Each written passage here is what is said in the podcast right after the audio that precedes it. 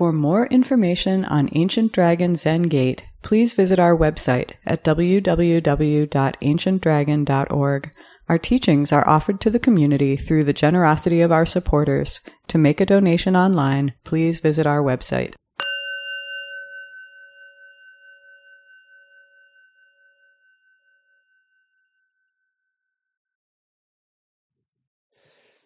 Good morning, everyone. Welcome. And I'm very happy to have Florence Caplow with us again, giving a talk this morning. Uh, probably most of you know her. She's spoken here many times. But for those who don't, uh, Florence is a Zen priest in Suzuki Roshi lineage. She's also a Unitarian Universalist minister, most recently down in uh, southern Illinois, um, Champaign, Urbana. Uh, she's also uh, um, an environmental activist, a former professional botanist, uh, and Florence is co editor of a, a really important, wonderful book called The Hidden Lamp, which is a history of women teachers and great practitioners in Buddhism going back to India and through China and Japan and Tibet and Korea and and now in the States. And in addition to these stories from great women teachers, there are really wonderful commentaries by uh, contemporary women Buddhist teachers. So um, Florence is um, part of our Sangha, but uh, also wonderful to have you uh, speaking this morning. Thank you, Florence. Great to see you all again. Can you, um, for those of you I can see on the screen, can you just thumbs up? You can hear me all right? Great. Thank you. It is good to be here again. Uh, it's also sweet to see the people who are sitting together. I'm so happy for you. That is now an option. And uh, and thank you, Taigen, for your invitation to me and for your continued invitation to me. Uh, it might seem like I'm giving to you, but you you all are giving to me too, because it is a joy to share the Dharma with you and uh, and that's a wonderful thing to have a moment of joy in this way. So thank you, thank you for being here this morning. As my longtime teacher Norman Fischer used to say, if you weren't here, then I couldn't be here. so it works out really nicely for all of us. Uh, so uh, this morning, what I want to talk about is uh, the spiritual journey of sickness and pain. And some of you might be saying, "Oh, goody, just just what I wanted to hear about on a on a Sunday morning." But I assume that for some of you at this very moment, this might be relevant. And I can almost guarantee a prediction that this subject will be relevant for absolutely everyone who's here at one time or another in your life.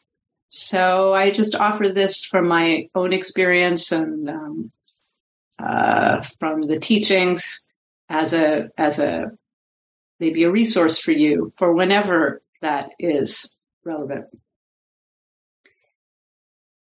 As I know uh, many, maybe most of you know that in our tradition, uh, Buddhist tradition, going all the way back to the Buddha, uh, sickness, old age, and death were considered, uh, you know, great messengers, great teachers. And I think if we're paying attention in our own lives, we can really see this, that this is really true. And in some traditions, even in some Zen Sanghas, people chant the five remembrances uh, every morning to remind ourselves of the reality of these things in our life. Uh, this is a big subject sickness, old age, and death. And so uh, today I'm going to focus on sickness and, uh, and see where we go with this.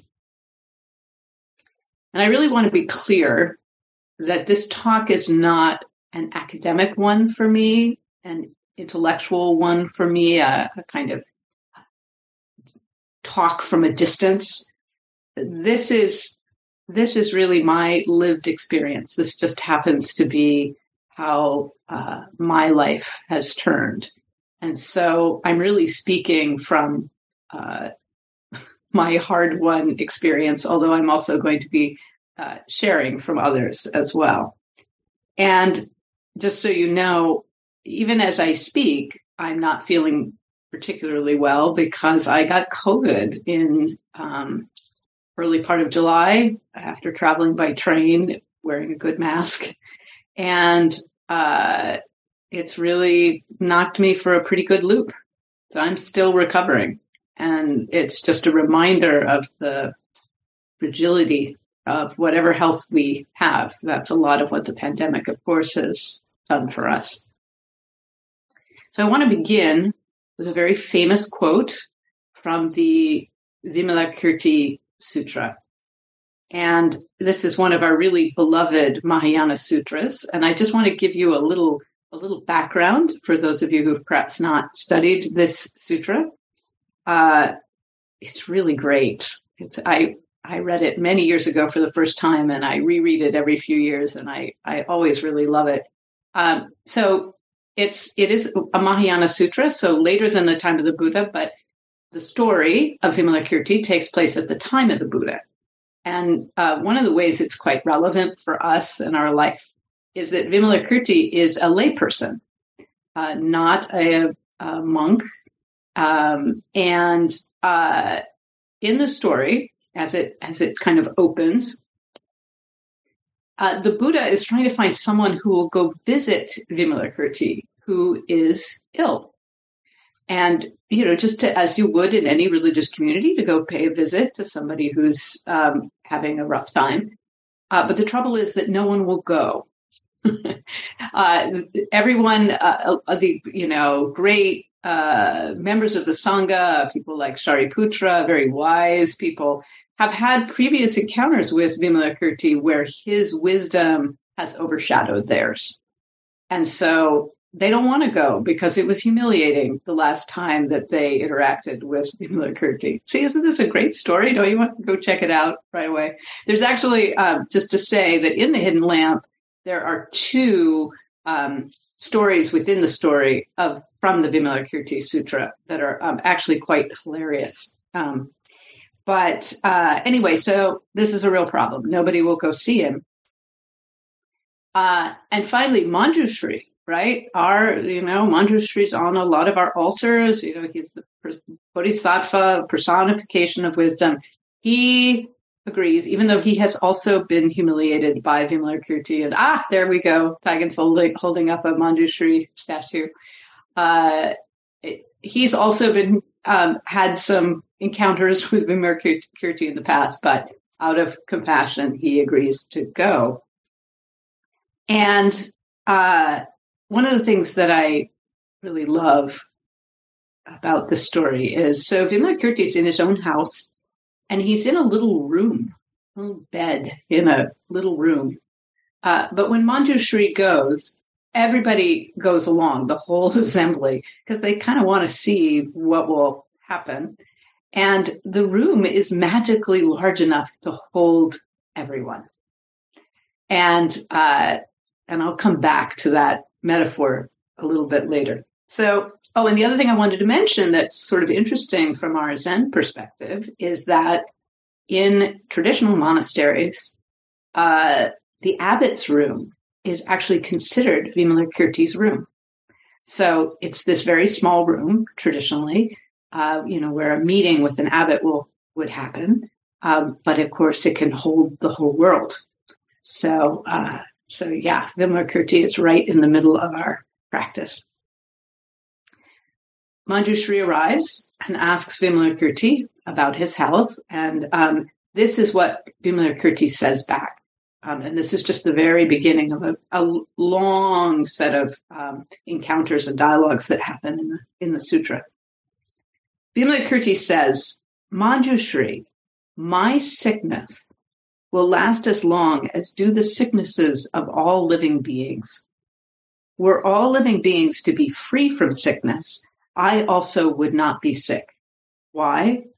Manjushri, for the Bodhisattva, the world consists only of living beings, and sickness is inherent in living in the world. I'm just going to read that again. There's a lot in this really powerful statement. Manjushri, my sickness will last as long as do the sicknesses of all living beings. Were all living beings to be free from sickness, I also would not be sick. Why? Manjushri, for the Bodhisattva, the world consists only of living beings, and sickness is inherent in living in the world. In other words, Vimalakirti is sick because the world is sick, and we are all connected.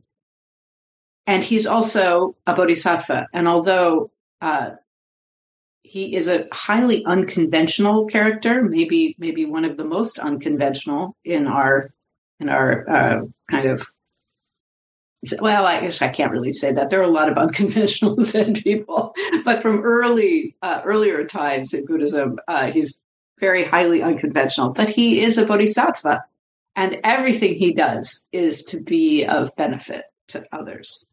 Um, and and one of the things that I think is really important to understand about the bodhisattva way is that the bodhisattva does not float above the sufferings of the world in some way, and you can really hear that here, right? The the bodhisattva is right in there with the the muck uh, of our lives, and um, maybe afterwards, Taigen can. I've looked for where this quote is in Dogen. I know it's somewhere, um, and I, I've always really appreciated it, which is um, more or less, this is a paraphrase, covered in mud and dripping wet. Um, so, you know, that's that's our practice. That's our life. It's not. It's not somehow to transcend um, the difficulties of this world. And yet, how do we live with this reality, with this understanding? Um, I think for most of us, and I'm speaking for myself as well, sickness really kind of seems like an aberration. Uh, which, if you think about it, a little ridiculous for mortal beings, but still, we have this feeling that if we just take the right medicine or get on the right diet or maybe in you know new age thinking like uh, think about things in the right way that um, we'll be fine maybe forever. Um, and um, I years ago, I had a chance, uh, several opportunities to uh, practice and attend retreats with Stephen Levine, who wrote a book that really brought me to practice called "Who Dies." Brilliant book. He was uh, did a lot of work around death and dying. And one of the things he said about that kind of new age understanding is um, if you took that seriously, like we all fail at the end, right? no matter how uh, advanced our thinking is, at some point it doesn't actually uh, keep us free from sickness, old age, and death. So he was he was quite frustrated by that understanding, um, and so again, this this is true of all of us, and um, for some of us, this reality comes earlier in their life than others. Uh, for me, um, I was in my early 30s when I first uh, plunged into the world of sickness, and it was very unexpected. Um, I got mononucleosis kind of much later than most people do, and it just really messed with my immune system in a in a pretty profound way. And I didn't know what was happening. Uh, I knew about the, I knew I had mono, um, but then all these other things started happening. And for probably the first two years, uh, because it was episodic, I kept thinking every time it went away, I thought, oh, it's over. and then it would come back. And it was very painful. I had, um, it's like having the flu, really. I would have these horrible body aches that were really, really painful. And it really affected my life because it was very um, unpredictable. And so, you know, I might be in a sesshin and I have to do it lying down or I'd have to leave. Um, so it also really affected my practice life, which was very painful, but all aspects of my life were affected. And, um, and finally, after two years, I thought, oh, this is this looks like this is chronic, and it was for a long time, for about eleven years. Um, and then miraculously, I went into remission, and uh, I mean, it wasn't entirely miraculously. You know, there were things that there were causes and conditions, but it happened, uh, and it did feel like kind of a miracle.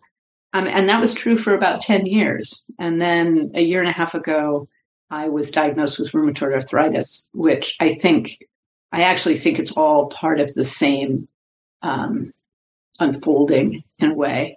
And once again, um, illness has, uh, you know how they say there's a statement that goes something like, um, if you really want to let go of things that matter to you, get a new puppy.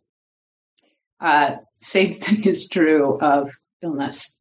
Um, it uh, it it uh, takes away in various ways. So I was at. I mean, many times I've talked with you over the last years, and I've been an active uh, Unitarian Universalist minister, and I, I had to go on to disability for my job due to fatigue related to the illness. And I'm still, you know, I'm hoping that I'll find a way to um, regain temporarily we are all temporarily abled. uh, my health, but for now, that's that's my life. And um, so I've really had to look deeply at this question of sickness and pain and how we practice with it and what it means in a life. And um, and I continue to be humbled and to learn. So uh, back to this uh, Vimalakirti story. Um, it might seem like uh, this person um, was mythological, very likely was, or lived in some form a long time ago. But but I knew someone who is about the closest thing to Vimalakirti uh, that I, think I'll ever encounter in this lifetime. And this was the late uh, Zen teacher, Darlene Cohen and uh, knew her as well. Uh, she was um, she was quite extraordinary. She um, she would be laughing at me, by the way, if I was comparing her to Vimalakirti right now. She would think that was ridiculous. But um, I I think she would be secretly pleased at the thought. And uh, this talk is dedicated to her and her teachings because they've been very important to me over these years. And there are, you know, Zen Center uh, produced many unique and powerful teachers. There's one on this call at this very moment. Uh, but but Darlene maybe was the most unique, or one of the very most unique. Um, she was a Zen student uh, at Zen Center and starting in the 1970s. Um, and when she was quite young, also in her 30s, early 30s, with a young child, living next door to City Center in San Francisco uh, with a baby, she developed rheumatoid arthritis and it came on like a thunderclap. She was um, profoundly affected, and this was a long time ago, and the drugs were not as good. And so um, I'm just going to read a little how she described becoming sick. When the disease first struck me, I was forced to stay in bed.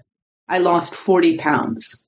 I couldn't dress myself, hold the phone receiver, or get up from the toilet unassisted. I was completely overcome by unremitting pain, fatigue, and despair. In four months of deterioration, I lost everything that meant anything to me reliance on a strong young body, my achievements and the sense of self worth they brought me, my pleasure in being a sexually attractive woman, which she did regain, by the way, and talked about with great openness. Uh, my identity as a mother and my ability to do the required practices and sustain myself in the community in which I lived as a student of Zen meditation.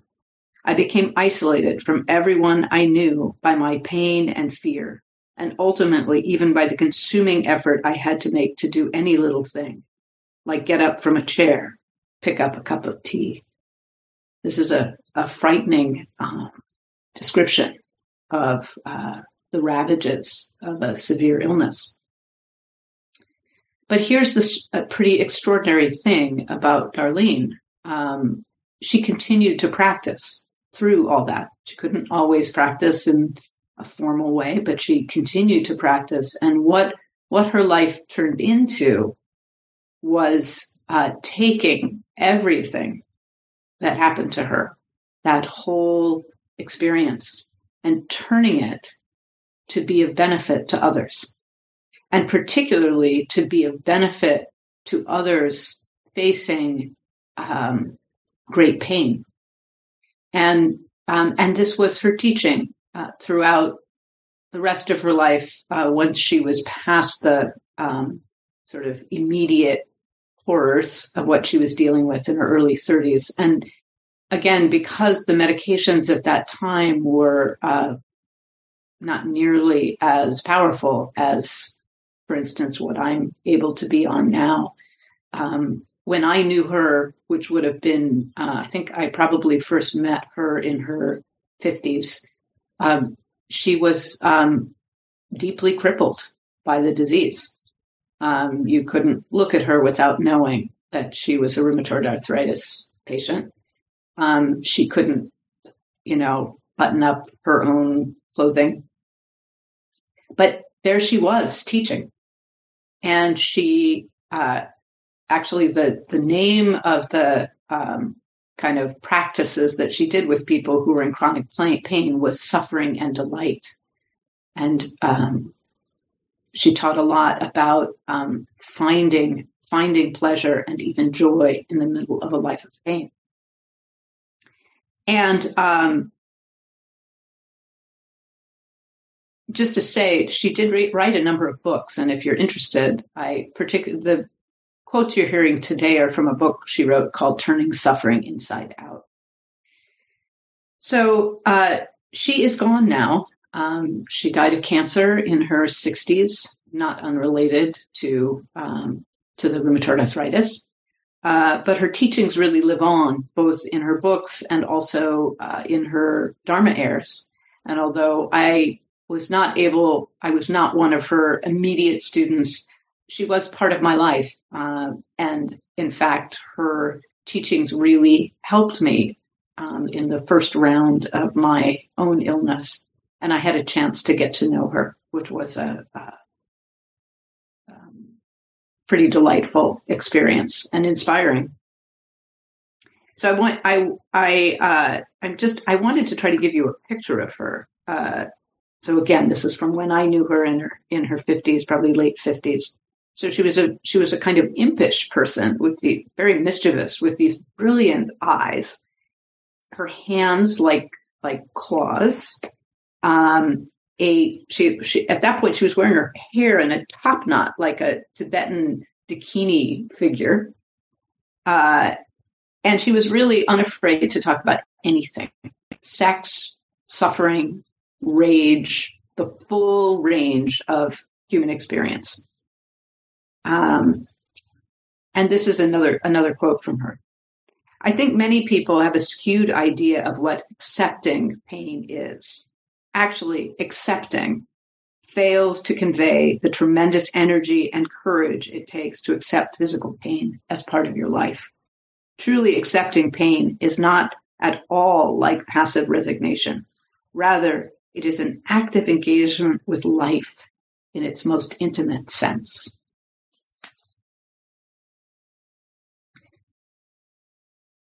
in my own journey uh, through illness in its various forms and pain, I've I've noticed, and I think there are many many ways that one could talk about this. But for today, what I wanted to talk about are three approaches um, to working with chronic illness and pain, um, and I'm going to give them kind of ar- archetypal names.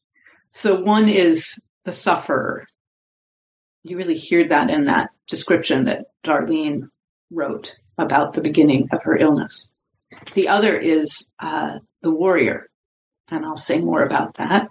Um, and finally, the bodhisattva.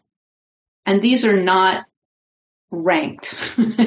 it's not really that like one way is the way you should be uh, if you are a person uh, dealing with such things.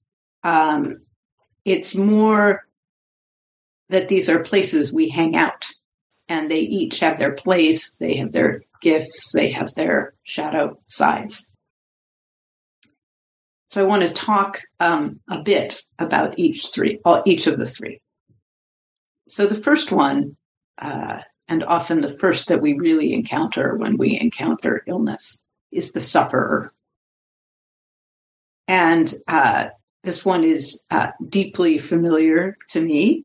And um, number of years ago, um, probably 12 or 15 years ago, I wrote an essay for the uh, journal, Buddhist journal, Inquiring Mind, called Dancing in the Dark Fields, which is also what I called this um, talk.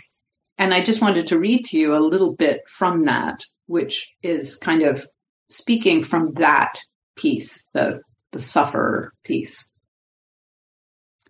I've cried a lot of tears of self pity in the last few years, and I wonder why self pity is such a pejorative term. To feel pity for the person in pain, me, has been the first step towards really understanding that this is the human condition. I'm getting a taste of it a little sooner than most, a little later than some. I know a sweet little girl who developed a rare autoimmune illness just before her sixth birthday. And I watched her parents suffer as she struggled for breath. By the way, she survived and is now in her early 20s. My friend Michael, uh, this is Michael Sawyer uh, for Taigen's uh, sake, uh, lies in his bed with Parkinson's, not able to speak, his eyes locked on mine. Our tears mingle together, a big invisible river circling around the world.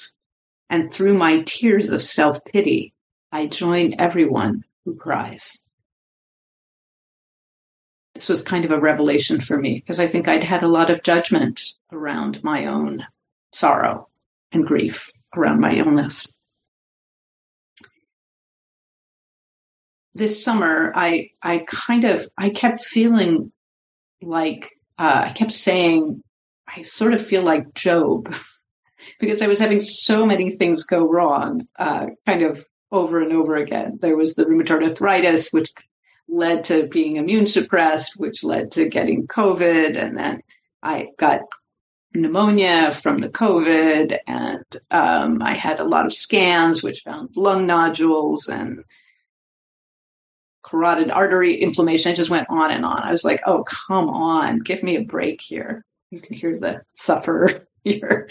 And um, so I decided to go and, and look at Job in the Bible again. Um, and actually, someone I, who studies with me reminded me, uh, or maybe I'd never known it before, actually, that Job, um, although it's in the Hebrew Bible, uh, Job was a wisdom figure uh, much more ancient even than than the um, time of the Old Testament, uh, probably Babylonian actually. And in the middle of Job, the book of Job, there is this extraordinary lament. And I just thought I'd read you a little bit of it because I, I just think it's quite powerful um, in this realm of the sufferer. This is just, again, just part of it. It's intense, so hang on. After this, Job opened his mouth and cursed the day of his birth. He said, May the day of my birth perish, and the night that said, A boy is conceived. Why did I not perish at birth and die as I came from the womb? Why were there knees to receive me and breasts that I might be nursed? For now I would be lying down in peace I would be asleep and at rest with kings and rulers of the earth who built for themselves palaces now lying in ruins, with princes who had gold, who filled their houses with silver. Or why was I not hidden away in the ground like a stillborn child, like an infant who never saw the light of day? There the wicked cease from turmoil, and there the weary are at rest. For sighing has become my daily food, my groans pour out like water. What I feared has come upon me. What I dreaded has happened to me. I have no peace, no quietness. I have no rest, only turmoil.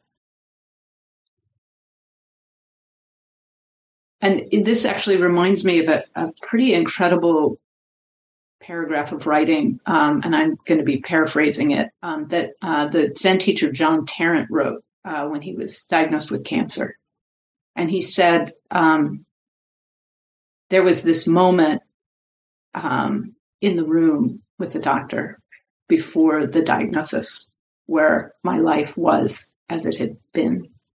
And then there was a moment after when everything shifted, when everything had changed, and I was a cancer patient.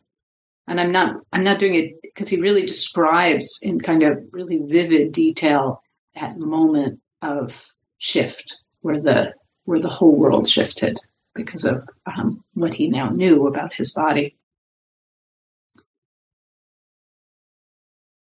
When I was uh, preparing to become a Unitarian Universalist minister, one of the very first sermons I ever gave was on riding the big waves of life. And um, one of the things I talked about is that, you know, sometimes a big wave knocks us down, knocks us down, tumbles us in the water, uh, you know, slams us onto the beach kind of over and over again. And, um, you know, what can you do now? And then, and I said um, that one of the teachings of a moment like that is humility, deep humility. And here's another quote from Darlene, uh, writing from this place. Um, but uh, yeah, I, I'll just read it without commenting on it. People sometimes ask me where my own healing energy comes from. How, in the midst of this pain, this implacable, slow crippling, can I encourage myself and other people? My answer is that my healing comes from my bitterness itself, my despair, my terror. It comes from the shadow. I dip down into that muck again and again, and then am flooded by its healing energy. You could spend um, that could be a koan that that uh, statement. However, so there are many aspects to the you know, the time and place of the sufferer. However, if you have spent time in this place too long, and it could be from physical difficulty or emotional difficulty, you will probably find that, like Job, everything starts to grow uh, dark, and um, and it's not a place that one can really live long term. There has to be other ways of moving through this time. Um, and as people who have been attracted to Zen, um, there might be a little part of you or a big part of you that is also uh, drawn to the warrior archetype. And that is another approach that you can take to uh, illness and, and other um, difficulties that arise in life. And I, I, feel like the warrior archetype we can see everywhere in um, our culture's relationship to pain and illness. All you have to do is read obituaries. Uh, and I, I sort of like reading obituaries because you can see so much of maybe not that person, but at least their families kind of views. And often there's something like, um, she fought mightily against the cancer, or he struggled for many years with such and such.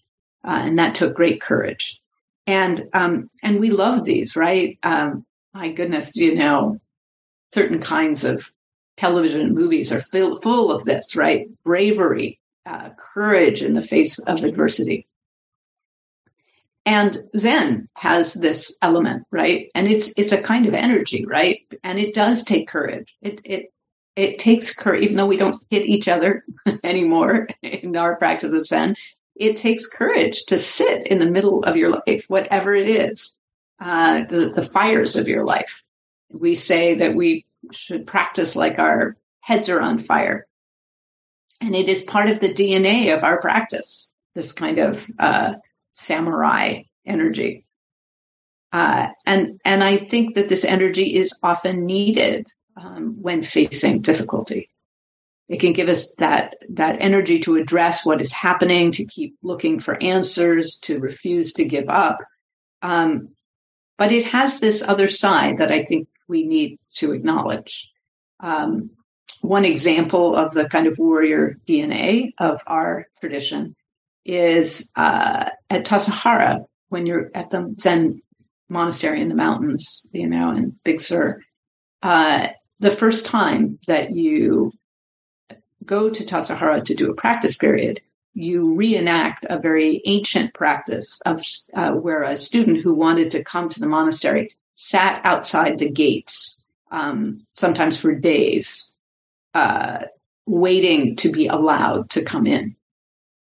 So at now, what happens at Tassajara is that there's this five day uh, event called Tangaryo.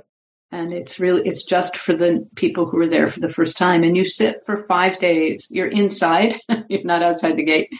Um, but you sit for five days in the Zendo and there's, there's nothing. There's no walking periods. There's no services. There's no talks. Um, you just sit. And if you, if sitting becomes too painful, you can stand at your place and that's it. Uh, and it's, it's a kind of trial by fire. And part of at least what I learned in Tangaryo was how to actually take care of myself in that situation. But some people really took it um, as a as a warrior practice. And one of the people in my Tangaryo um, sat without moving for most of those five days and ended up severely damaging his um, sciatic nerve. And as far as I know, he's never been able to sit in half lotus again uh, because he he took that too far that um, that warrior energy. So um, I've I've learned this this lesson. I didn't do that, but I've learned this in a, over and over and over again dealing with illness. Um, this this kind of um, I'm just going to do it. God damn it! Right, sort of like that is the precursor to usually doing something very stupid around uh, taking care of my body, ignoring the messages of the body, um, and it's never worked out very well for me. uh, and uh, here's a here's another quote from my my essay. It's easy to fight and resist, but I've learned the hard way how resistance increases the suffering. Instead, there has to be a kind of surrender. The body is firmly in the lead, and my job is to follow it. That's what this dancing partner has taught me. So those are two approaches. Um, another approach, um, which actually includes both of those, is the bodhisattva. So I'm going to uh, read the quote from Vimalakirti the, for a third time. Manjushri, my sickness will last as long as do the sicknesses of all living beings. Were all living beings to be free from sickness, I also would not be sick. Why? Manjushri, for the Bodhisattva, the world consists only of living beings, and sickness is inherent in living in the world. So I mentioned about Vimalakirti's room, right? That was big enough to hold the whole world, really. So in this way, there is a kind of spaciousness. There's room for all of it, for self pity, for the being overwhelmed, for getting caught up in fighting your circumstances, for being the brave warrior, uh, for your courage and care for others, and for remembering that sickness and pain are inherent in living in the world and that it is actually what we share with all living beings. But we are bigger than all of it. We are actually bigger than our circumstances, than our sickness, and our awareness can hold it all. And again, this was this was part of Darlene's teachings. We can even, uh, in the Tibetan tradition, particularly, there is a practice of dedicating whatever suffering we're experiencing to the well being and healing of the sufferings that are like that for others. May I find peace in the midst of this pain and illness. May all beings who are ill or in pain, countless beings, find peace. So the Bodhisattva, we know this from our from our teachings, um, knows two things and never forgets these two things. And they're sometimes called the two wings of the bodhisattva. And if you think about a bird, right, a bird can't fly with just one wing; it needs both. And the the uh, on the one hand, the bodhisattva knows that spaciousness of wisdom and emptiness, the sense of not being separate, of being connected with everything, um, and that the whole kind of birth and death is a kind of story because really uh, what we are is this play of the world unfolding. But the Bodhisattva also knows that beings really suffer, that beings really experience birth and death and feel separate. Um, and the only possible response to that is an open heart, to being willing to, whatever your condition is, healthy or sick, temporarily healthy, temporarily sick. And we can actually use whatever sickness we have to help others. Um, there's an old koan about this, case 94 from the Book of Serenity. When Dongshan was unwell, a monk asked, You are ill, teacher, but is there anyone who does not get ill? Dongshan said, There is. The monk said, Does the one who is not ill look after you? Dongshan said, I have the opportunity to look after him. So often when we're sick or in pain, it it separates us from the world. It feels like it's ours, and it, I mean, even in that initial quote from Darlene, right? Um, it's isolating. But one way the bodhisattva can manifest is to actually use your sickness to help others, ill or not ill. Final quote from Darlene. The world that opened to me through engaging the physical suffering and mental anguish caused by my disease has turned out to be inexpressibly rich. Because if we can engage with our suffering, connect with it, dance with it, tease it, coax it, curse it, as well as trying to change it, just consider it our lives, experience it as our lives, the only lives we have, it changes the quality of that suffering. It's not just our suffering, it's everything.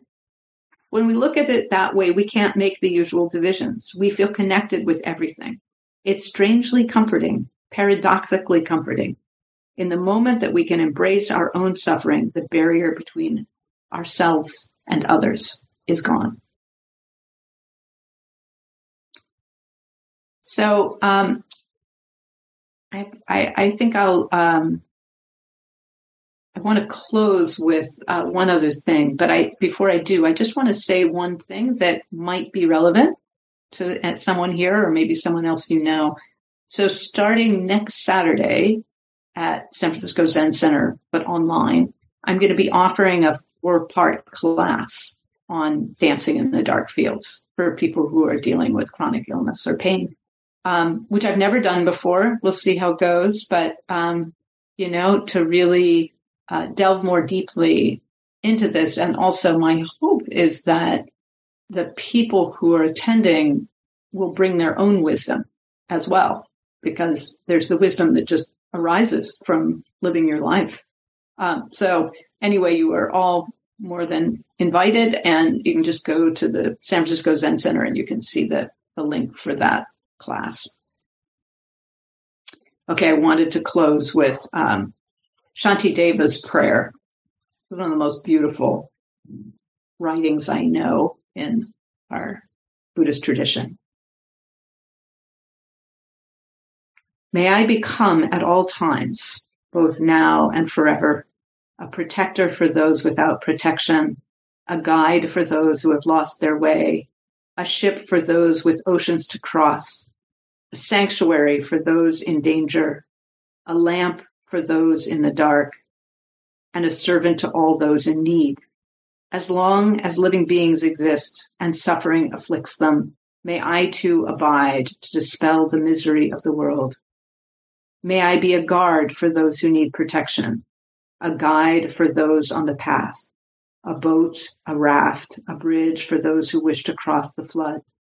May I be a lamp in the darkness, a resting place for the weary, a healing medicine for all who are sick, a vase of plenty, a tree of miracles.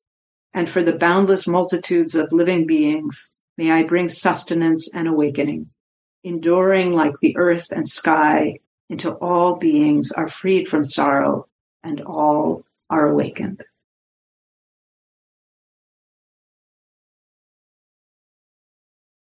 And I think we have some time for discussion. Thank you very much, Florence. So, anyone uh, at Ebenezer or online who has a comment or response or question for Florence, um, please, uh, you can raise your hand if you're at Ebenezer or signal uh, with your hands if you're on, if we can see you online, or you can go to the participants window and there's a place at the bottom where it says raise hand. So um, please feel free. David, and also, I, I, would also say, you know, if you have a story of how you have worked with um, this part of human life, that too doesn't have to be a question. So, David Ray, would you please uh, call on people? And here in the hall, if you have a question, you can you can either use your big room voice or you can come here and sit on the cushion I'm sitting on.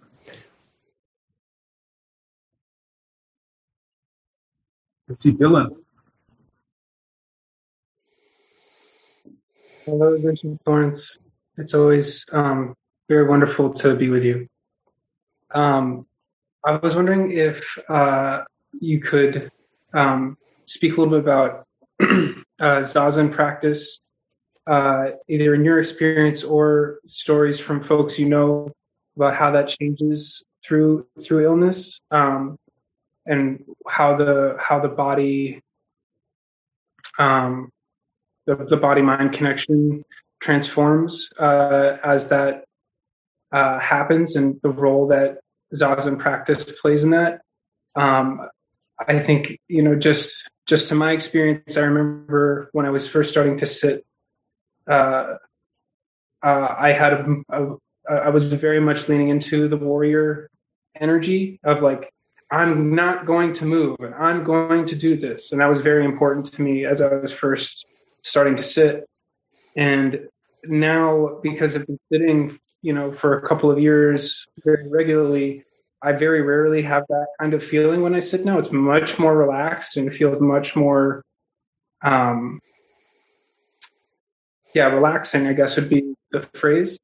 Um, and so I'm just intrigued by how Zazen practice changes depending on how your how your body is talking to you and how it interacts with, with sitting practice or Zazen practice in general. Yeah, and I mean, I'll admit, so you can probably see behind me. I, I mean, the statue that's on this, at least this particular altar, um, is a Kuan Yin. So I lean that way. I just have to warn you. Uh, but, um, you know, I've never really understood the um, more traditional Zen idea of uh, sitting without moving, even if you're in horrible pain because I feel like life throws you plenty of horrible pain. and you don't really need to add to it in in zazen. Um, so that, but again, that's my own lean. Uh, you know, I'm not a I'm not a young man of 20 as norman used to say that's really you know zen was kind of developed for those people um, but uh, I, I'm I, I know that there can be benefit in that in, in learning to um, learning that courage really. But I find that there are lots of other ways that you can learn courage through zazen um, without um, being in pain. What I would say is, um, you know, again, the word humility kind of comes up for me. I was a very, uh, you know, I took to uh, Buddha Dharma like a duck to water and meditation practice. And actually, it's never been painful for me, particularly to sit. I mean, other than, you know, middle of sesshin or whatever, but I don't suffer a lot um, physically sitting. Um, but illness um, at times made it completely impossible for me to participate formally in Zen practice, which was a which, which was just a heartbreak for me. It was such an important part of my life, especially monastic practice and sesshin practice, because that's where I had experienced a lot of transformation. And um, I I went to Tassajara for the second time um, just as this illness was coming on, and uh, I I did whole sesshins lying down in the zendo because I was too weak and in too much pain to sit up, and I was like, if you could imagine lying down, it's actually quite an amazing practice because I felt like it was a preparation for deathbed practice to to lie there, you know, looking at the ceiling sort of hour after hour when everybody else, you know, is like sitting upright and, you know, doing their thing. And there I am. And then I got so sick that, you know, all I could do was lying in my bed at Tassajara and people brought me food. Um, and then I had to leave. And um, so I had to I had to learn different ways to practice because I wasn't going to give up practice even if I couldn't practice formally. So, for instance, a friend of mine who's a Vipassana practitioner, also very de- very dedicated to sitting practice, she and I, and this was great compassion on her part, um, started doing um, retreats with just the two of us, where we would go to some place together, and we had we had a sort of schedule, and we would cook for one another, but the blocks of time in between, you know, meals or whatever, uh, rest times could be spent in whatever way was actually possible for me at that time. So it, and but it was the same for her. So it might be lying down on a bed, it might be sitting, it might be walking, um, whatever I needed to do to take care of my body. And we did that for many, many years. I think um, almost 20 years we've been doing that practice together, um, which is a beautiful practice that I would have never found uh, um, and I also did a lot of solo practice where, again, I could take care of myself. And then I went back to Vipassana because I could go to long Vipassana retreats, one month and two month retreats, and practice very intensively. But there wasn't the same, um, you know, you need to be in the schedule uh, in the way that Zen is. So I think what I learned, it's kind of long winded here, so sorry, but may be relevant. Maybe if somebody else is ever facing this, you can give yourself the permission to find your own way.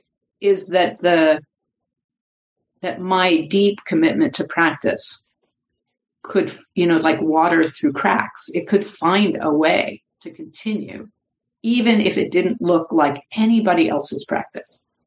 Um, and that that commitment was unshakable, and it has been unshakable, you know, through more than more than um, 20 years of, of dealing with illness. Um, and that's a, that's a very powerful discovery, right? That no matter what, I'll be practicing, including on my deathbed.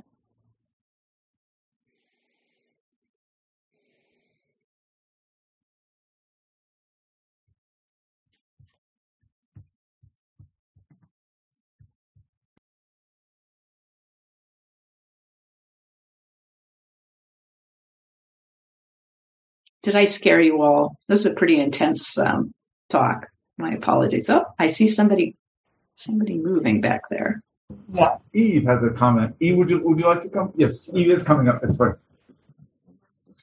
Well, you know what? I'll just move the computer, and now you're now you're in it. There you are. What's that? Yeah. So I was wondering, like, about the connections to the larger body in, in Job, there's this part where the voice out of the whirlwind says to him, Do you know when the hinds calve? And it's this this awareness that there's this, you know, bigger ecosystem that that he's part of that um, that he can't control. Um, and, and that issue of control is I think, you know, what comes up in illness too.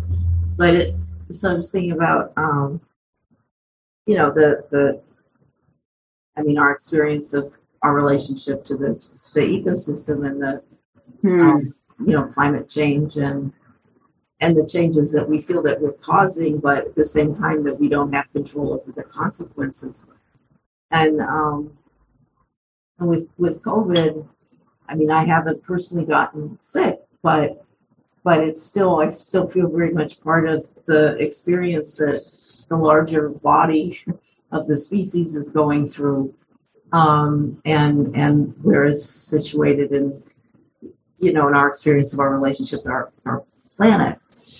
Um, but something I read recently that I did find very comforting. I was reading Kim Stanley Robinson's book about his um, the, nonfiction about the, his hiking and trekking in the high Sierras, mm-hmm. and he was talking about um, and and he talked about the effects of climate change about on the um, you know some of the animals that live in the high Sierras like the pika that are very sensitive to, to temperature. But he was talking about the marmots and the marmots, and um, they um, he said they that they like to look at the sunset. That um, there's these boulders where you know the people like them because they could get a good view of the sunset. But he said you find a boulder like that, it's all covered with marmot turds because, because the marmots, yeah, the marmots like to sit and look at the sunset. And he said there's a kind of red lichen that grows on the rock and, and it tends to flourish in the places where the marmot's urine falls. And then again, in those boulders that you see that red lichen.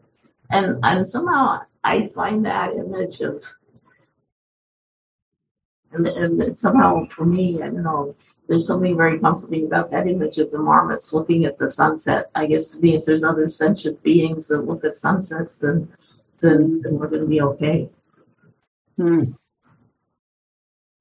Well, I'm so glad you brought this up because, of course, one of the ways that Taigen and I have always connected is through our very strong sense of like our practice has to um, include right what's happening in the wor- in the larger world um, and especially you know in relation to the planet. Just last night, my, I had some neighbors over eating outside together, and um, my one of my neighbors is an agroecologist, and we got into a conversation um, where he expressed the depth of his sorrow, the depth of his grief about, um, you know, for him, not even like that it might mean that we disappear from this planet, but that we're taking so many things with us. And he really knows it, just as I do. I mean, it's one of the oh, one of the difficult parts about being, you know, trained in ecology and really, really getting it. And his wife was there, and she was like, you know, I, I, I don't know if I've ever heard you express this like this. And we talked about how it's almost taboo to say how it feels. And um, the Native American writer Linda Hogan, I heard her speak once, and she said, until we can actually speak about this, about our grief for the world and for all the animals in the world, like around the dinner table, just as happened in this conversation last night, um, how are we ever going to actually address it? And maybe it's a little bit like sickness you know? I think people don't necessarily say a lot of what i just said even today out loud. Um, and and maybe that's part of it is a willingness like darlene talked about you know the full the fullness of our response to the sickness of the world. And you know it's like i'm sick because the world's sick? You could say that's the pandemic right the pandemic is a direct, directly related to our um, our sickness in relation to the planet. Uh, so thank you for bringing that up because, um, yeah, I think actually you could take that same quote and do an entirely different talk. That was, you know, what does it mean when the world is sick? How do we respond? Um, so thank you. I love the marmot story too. I'm going to go find that book.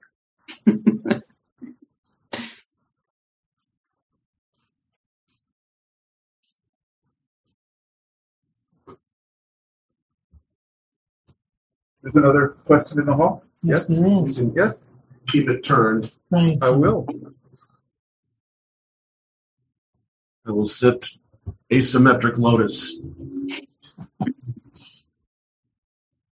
First of all, my, my name is Bryant, and I want to thank you for uh, an extremely important talk uh, because, you know, I self confess myself to be an intellectual, and I think in Buddhism in general, I've noticed a tendency that there's a lot of intellectual talk at times about all the wonderful concepts, but when one has a personal experience of pain or suffering or the, the great matters of life and death, uh, it really brings it home why the practice element is so important.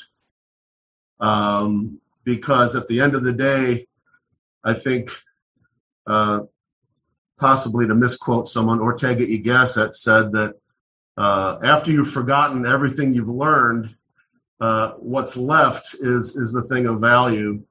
Um, and I I think in our practice, that is the thing. If we forget everything else, when body mind drops away, etc., our our practice remains kind of in the delightful story of of your friend and, and bodhisattva Darlene. You know, in the midst of great pain, uh, very inspiring that she continued her commitment uh, to the practice. Um, and I guess so. I will offer my own experience recently um, that it might maybe be of benefit. My parents are 90 and 94.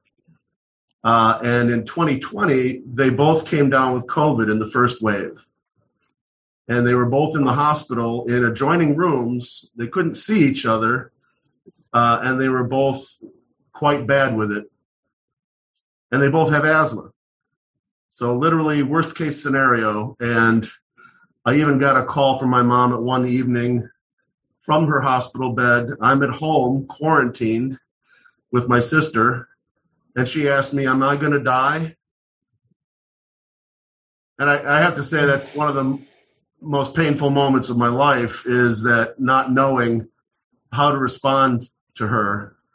Um, but thankfully, they made it through their hospital stays and they both came home. But then, since the quarantine was still on, my sister and I, who was my sister was stuck there at home, also quarantined, we had to minute by minute by minute for months take care of both of my folks in their separate rooms in the house as they gradually slowly, microscopically, you know, recovered. Mm-hmm. And I found that the thing that helped me the most in my own sort of, to borrow the job Job metaphor of the whirlwind of my thoughts and feelings and and just I couldn't focus at times. Uh, I recalled very vividly the uh, Zen story that Taigen wrote a book about uh, the interchange where uh, at one point, you know, what is, you know, what is, I'm, I'm going to misquote it, but just this is it. You know, kind of is, is, is the answer that's given. And in my, in my understanding, it's a wonderful, short, memorable way of entering into non-duality. So I tried to, when I was suffering the most, in my efforts to take care of my folks, uh, along with my sister, and all these labels would come up of illness and COVID and all these other things, I tried to drop all the labels that were causing, you know, because comparing mind, right? They're not healthy, they're sick. And I tried to give up that duality and I tried to stay focused on there's no healthy and there's no sick, there's just this. Mm. You know, mm-hmm. there's just whatever is present. And when you label it pain, and when you label it illness, and when you label it, you know, any other label, that sets up a duality that causes suffering because now you're not in this wonderful Empyrean realm called health. You're in this, you know, hell realm called illness. But if you drop both those labels and you just say just this, whatever is presenting, I found that to be extraordinarily uh, helpful.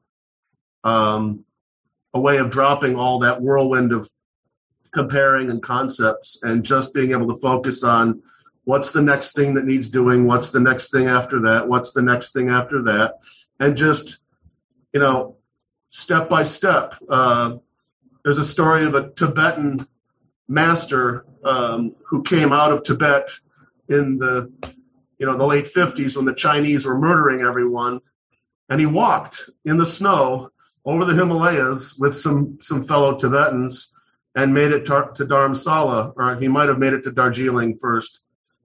And uh, there's an American who studied with him who asked him, you know, how did you do that? Mm. And he, you know, expecting some wonderful Dharma philosophical answer, and the and the Lama said, one step at a time. You know, and and I think our minds as they say, lump on all the extra suffering when we start comparing to what we conceive could be an alternate to what is right now. But I personally found extraordinary value in uh, just repeating the phrase, which is the title of Taigen's book. Just this is it. You know, what is this right now? What what needs doing? Um, so that's mm. that's my little anecdote. uh, and and thank you again for a very important talk. Thank you. Thank you for sharing that. And I'm glad that your parents survived that experience. Hmm. Yeah. Thank you. I Ed, think I saw Ed with his Ed hand Donnelly, up. yes. Yeah. Ed. Oh. oh, thanks. And it really was, I think Brian, Brian, Brian addressed it to some degree. I mean, thanks, Florence. I think the idea of the idea of health itself is brought to the table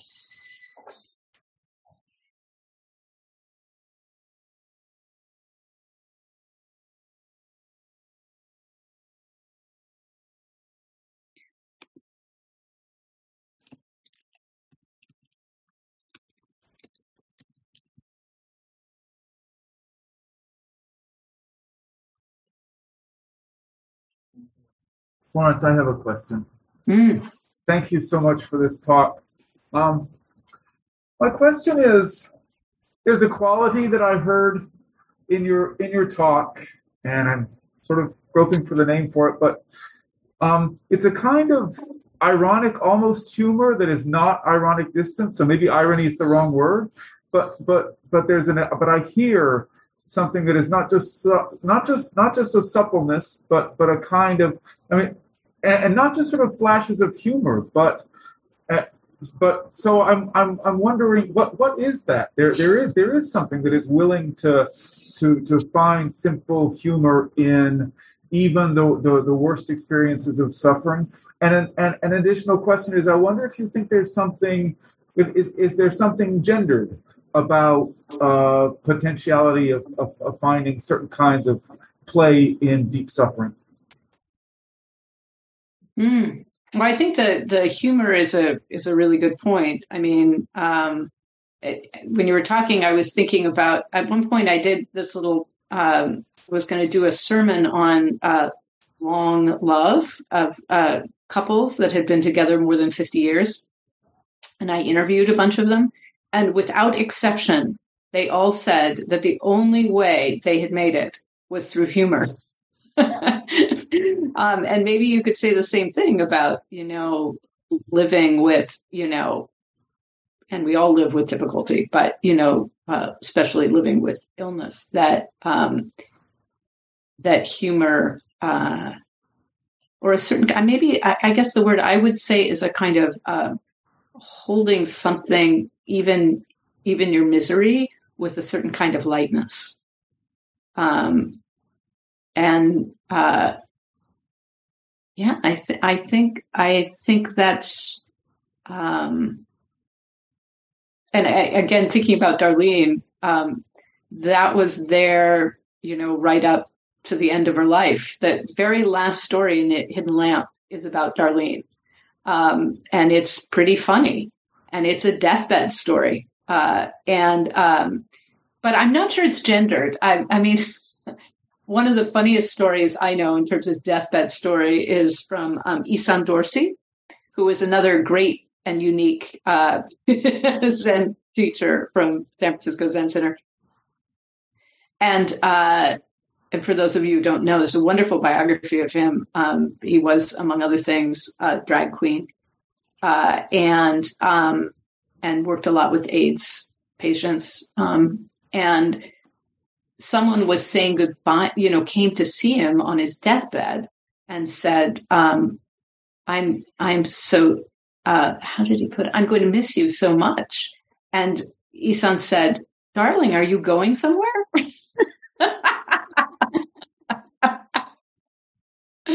so, and you know, there's a lot of humor in our Zen practice. I mean, it's all very, very serious, right? But oh my God, you read those koans and um, actually, you know, it's funny. I'm thinking of all the death koans, but there's this one I love in the book where a guy has heard about all the different like cool ways that Zen masters, you know, die, like sitting in zazen or or whatever. So he, he asked, Has anybody ever died standing on their head? And people were like, No, no, don't think so. And he's like, Okay, you know, that's to be my way. He dies standing on his head. And none of the monks can knock him over. Like he's stuck, like, and they can't get rid of his body. He's like in this ridiculous position. And his sister, who's also a practitioner, comes back from traveling and finds this circumstance and he's like she's like oh you've always been a troublemaker and she pushes his body over so you know yeah i think i think it's one of our one of our superpowers one of our zen superpowers is being able to laugh thank you so much florence oh.